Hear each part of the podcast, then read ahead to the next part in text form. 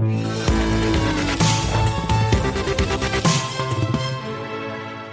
y en a qui s'interrogent sur l'évolution du prix de l'immobilier euh, en France. Le débat est assez tranché pour Patrick Artus. Bonjour Patrick. bonjour David. Chef économiste chez Natixis, pour vous les prix de l'immobilier vont flamber, ça peut choquer quand on voit que l'économie française va mal. Mais pour vous, tout pousse à ce que se forme une nouvelle bulle sur l'immobilier? Ça, paraît évident? Alors si on, si on raisonne d'un point de vue euh, fondamentaliste, on va couper l'immobilier en plusieurs euh, morceaux. Hein. On va dire euh, télétravail avec une forte hausse des entreprises qui utilisent du télétravail.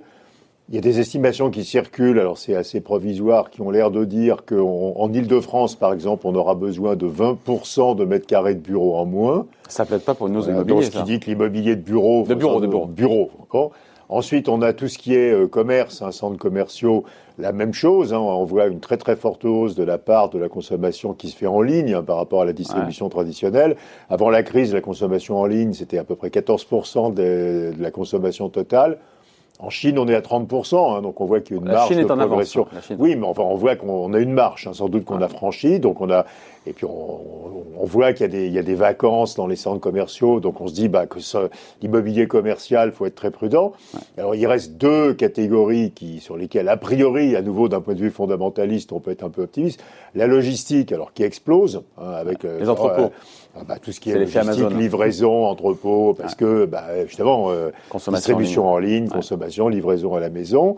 Et puis le, le, le, résidentiel, même si euh, les ménages français euh, sont, euh, bah, il y a un petit crainte sur le chômage, hein, les pertes d'emploi, mais il y a, y a 8 millions et demi de Français mal logés, 2 millions et demi de Français très mal logés. on construit 400 000 logements par an. Cette année, ça va être peut-être moins que ça. Alors qu'on sait qu'il faudrait au moins en construire 600 000. Donc, de toute façon, il y a une, rareté structurelle hein, sur, le, sur le résidentiel. Donc si on fait du fondamental, on se dit bon, on va peut-être être très prudent sur le bureau et, mm. sur, euh, et sur le commercial, hein. et puis on va être euh, très optimiste sur le, la logistique et assez optimiste sur le résidentiel.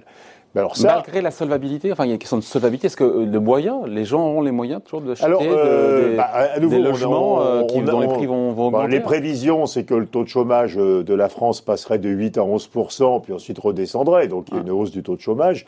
Oui, mais historiquement, quand on a une hausse, une hausse du taux de chômage, on peut avoir des, des prix immobiliers qui D'habitude, les prix reculent dans les récessions, mais euh, bon là, c'est une récession un peu particulière, hein, et puis il y a comme beaucoup de soutien, et puis les Français auront à la fin de cette année 150, 160 milliards d'euros d'épargne en plus, euh, qui est la partie de leurs revenus qu'ils n'ont pas consommé hein, pendant, la, mmh. pendant la crise. Et cette épargne, elle fait un très bel apport personnel aussi pour acheter de l'immobilier. Hein. Et puis, euh, et puis on voit les transactions, déjà au mois de juin, les transactions sont reparties. Hein, elles sont ouais, mais il y a un effet mécanique il y a un effet de rattrapage. Oui, mais enfin, je veux dire, tout le monde n'était pas aussi optimiste que ça. Donc on voit quand même un boom. Mais alors, ça, c'est les fondamentaux. Donc, disons, les fondamentaux, je crois qu'on serait tous d'accord. Donc, euh, assez négatif sur le bureau et, euh, et sur le commerce. Raisonnablement optimiste sur le résidentiel, très optimiste sur la logistique. Ouais.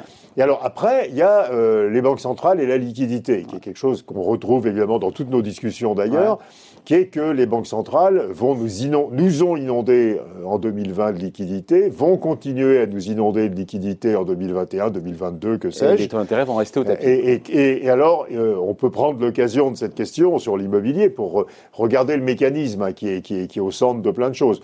quand une banque centrale fait ce qu'on appelle le quantitative easing, euh, elle, crée de la monnaie et elle achète des actifs financiers et elle les remplace par de la monnaie. Alors ça ne crée pas de nouvelle épargne ni de nouveaux revenus, ça fait simplement que les agents économiques euh, détiennent de la monnaie à la place d'autres actifs financiers qui ont été achetés par la Banque centrale. Et puis les agents économiques, du coup, se trouvent à avoir trop de monnaie. Et comme ils ont trop de monnaie, ils vont essayer de rééquilibrer leur enfin, pas les particuliers. Là, on parle des. Euh, bah, tout le monde, les particuliers, les bah, entreprises, les assureurs. Comment en bah, particulier le mécanisme Parce que la Banque centrale, elle achète des obligations. Euh, si c'est les vôtres qu'elle achète, vous avez de la monnaie à la place de vos obligations. Ça peut être les particuliers, ça peut être les particuliers indirectement au travers de leur contrat d'assurance mmh. Hein. Ça peut être les assureurs, ça peut être des entreprises, ça peut être des banques, ça peut être tout, ce qu'on veut, des fonds d'investissement, des, ETF. Donc tout le monde a trop de monnaie. Quand on a trop de monnaie, on essaie de rééquilibrer son portefeuille, donc on va acheter d'autres actifs. Alors ça ne détruit pas la monnaie, mais si Monsieur A qui juge ou l'investisseur A qui juge qu'il a trop de monnaie décide d'acheter un appartement hein, pour rééquilibrer son portefeuille, bah, le vendeur de l'appartement reçoit la monnaie, donc il y a toujours la même monnaie, mais comme il y a une transaction immobilière de plus, ça fait monter les prix des appartements. Et à la fin, le rééquilibrage de portefeuille, il se fait pas par la baisse du niveau de la monnaie. La monnaie ne se détruit que si la Banque centrale la détruit. Mmh. Il se fait par la hausse des prix des actifs. Or, on voit déjà, il me semble, que ceci se produit sur l'immobilier, que, que l'abondance de liquidité dans les portefeuilles amène de la liquidité sur l'immobilier et sur les actions, sur le private equity, sur les infrastructures. Mais sur l'immobilier, ça veut dire qu'on va avoir des hausses à un ou deux chiffres dans les prochaines années mécaniquement du fait de l'action de la BCE. Voilà. Donc je crains, si vous voulez, que l'analyse fondamentale nous conduise à des prix qui sont euh, inférieurs à ce qui va se réaliser à cause de cet effet de liquidité.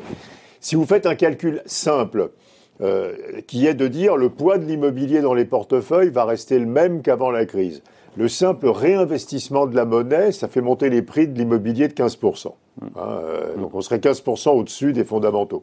Mais on entend aussi beaucoup d'assureurs, par exemple, dire qu'ils vont plutôt augmenter la taille de l'immobilier dans leur portefeuille, hein, que les actions c'est dangereux, c'est trop volatile, qu'on cherche des choses avec des rendements beaucoup plus stables dans le temps, donc ça peut mettre plus que ça. Alors, euh, ceci est. Euh, alors, est-ce que c'est favorable ou défavorable? Bah, Ça crée un effet de richesse positif. Hein mais dans le même temps, ça crée une inégalité sociale et, générationnelle très importante. C'est là où politiquement ça devient compliqué. Bah, ça va être très compliqué. Imaginez que ça démarre assez vite, et, les chiffres de juin ont l'air de nous dire que ça démarre assez vite, ce process, hein, où, il y a du réinvestissement dans l'immobilier et des hausses de prix. Qui peut être un feu de paille, encore une fois, si, c'est un effet transitoire de oui, Mais, oui, je suis d'accord, mais enfin, quand même, cet effet de liquidité, il faut le prendre au sérieux.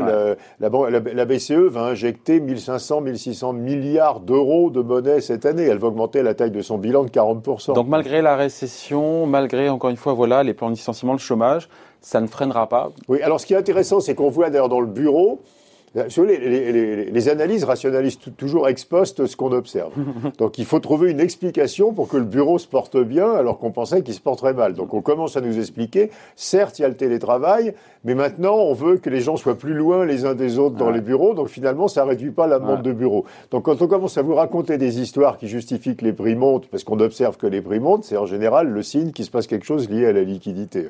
Et, et voilà. Alors Juste un mot pour dire que ça va être très compliqué à gérer pour le gouvernement, parce que si on a une croissance faible, une montée du chômage, des problèmes de pouvoir d'achat, et dans le même temps une explosion de la valeur des patrimoines, euh, ça crée une inégalité, patrimoniale. La, baisse des taux d'intérêt, ça euh, réduit les inégalités de revenus, la classe moyenne accède plus facilement à l'achat d'un logement, hein, euh, mais ça augmente les inégalités patrimoniales parce que les vieux qui ont le patrimoine deviennent plus riches par rapport aux jeunes qui doivent l'acheter.